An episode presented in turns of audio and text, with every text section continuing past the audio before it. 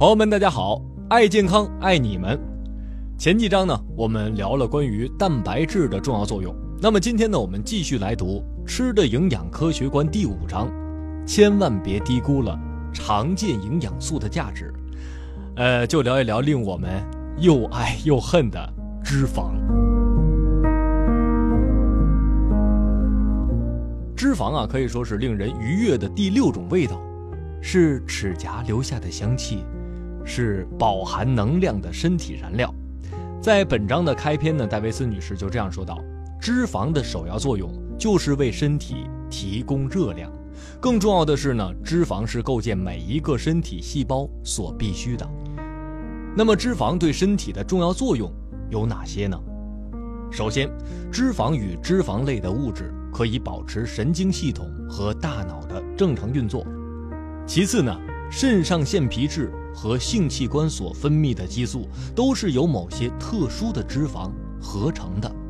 最常见的现象呢，就是很多女性为了减肥而小心的避免一切油脂啊，结果呢却导致了内分泌的紊乱。另外呢，脂肪也可以促进肠道内有益细菌的繁殖生长。当我们摄食脂肪之后呢，它们将会被分解成甘油和脂肪酸。每一种脂肪酸呢，都有着特定的名字。即便我们没有摄入脂肪，身体也可以从糖当中合成这些酸。但其中有三种身体是无法合成的。记住啊，一种是亚油酸，还有一种是花生四烯酸，还有一种呢叫亚麻酸。这三种酸呢，就是我们通常所说的必需脂肪酸。必需脂肪酸的首要来源呢，就是天然植物油。玉米、大豆当中有百分之三十五到百分之七十不等的亚油酸，动物脂肪呢只能提供很少的亚油酸。天然猪油是动物油脂当中含亚油酸最高的，但是其含量也仅有百分之五到百分之十一。根据研究显示呢，亚油酸有助于防止或治疗因缺乏某种 B 族维生素导致的湿疹。这可能呢，是因为这种脂肪酸啊，可刺激肠道有益菌的生长，而这些呢有益菌又能产生 B 族维生素。戴维斯女士呢曾回忆起，她曾经治疗过一名八个月大的小男孩，他在出生三个月的时候呢就患有很严重的湿疹，在被其他医生诊断为过敏症之后，找到了作者。经过询问之后呢，作者建议孩子的母亲。最近呀，要经常给孩子喝几勺油。三周之后，神奇的事情出现了，小男孩身上的湿疹不见了。不仅仅啊是以上这些，油脂呢还与我们的颜值的高低有着直接的关系。戴维斯女士呢说，她不止一次的看到了很多人的头发变得光滑有亮泽，皮肤变得娇嫩了、红润了。他们在饮食当中呢，添加的唯一重要的成分就是色拉油。听到这儿，您肯定会有这样的疑问了：脂肪可能确实对人身体好，但是它会让我们变胖啊！别着急，在本章的第二节，作者说了，肥胖的原因并非全由多吃脂肪所致。根据呼吸成分系数实验证实啊。当某个人的必需脂肪酸摄入量不足的时候，他的身体将糖转化为脂肪的速度比正常情况下要快得多。同时呢，脂肪比其他食物其实更容易饱腹。所以说，当一餐脂肪吃的过少，很可能会让你暴食淀粉与糖类这些碳水化合物才是令人长胖的元凶。另外呢，如果饮食当中啊，不含脂肪也会导致胆结石，因为摄食一定数量的脂肪呢，可以刺激人体内胆汁的分泌。只有当脂肪进入肠道之后，胆囊才能很好的被清空。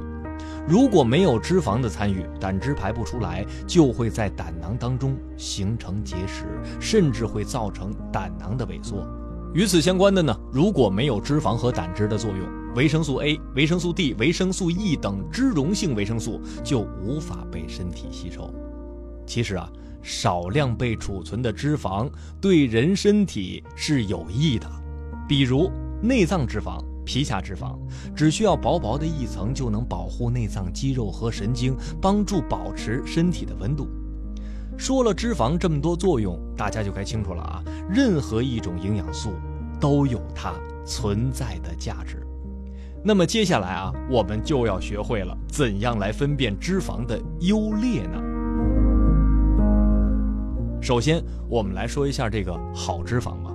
未经过精炼的植物油当中含有较为丰富的维生素 E，天然奶油和蛋黄等动物油当中含有维生素 A，而鱼肝油可为人体提供维生素 A 和维生素 D。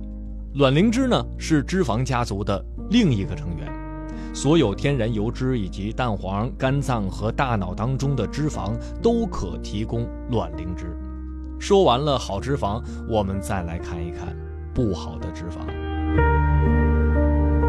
那就是饱和脂肪和精致脂肪。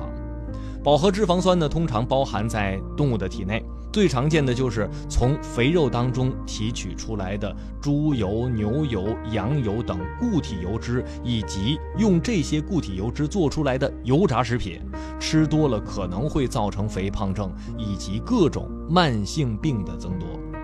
对此呢，戴维斯女士也给出的建议啊，她说，避免摄入饱和脂肪，比如固体油脂，限制摄入猪、牛、羊肉。增加鱼和禽类的摄入量，开了盖的植物油需要保存在冰箱当中。如果油脂已经变质，一定要把它们都丢弃。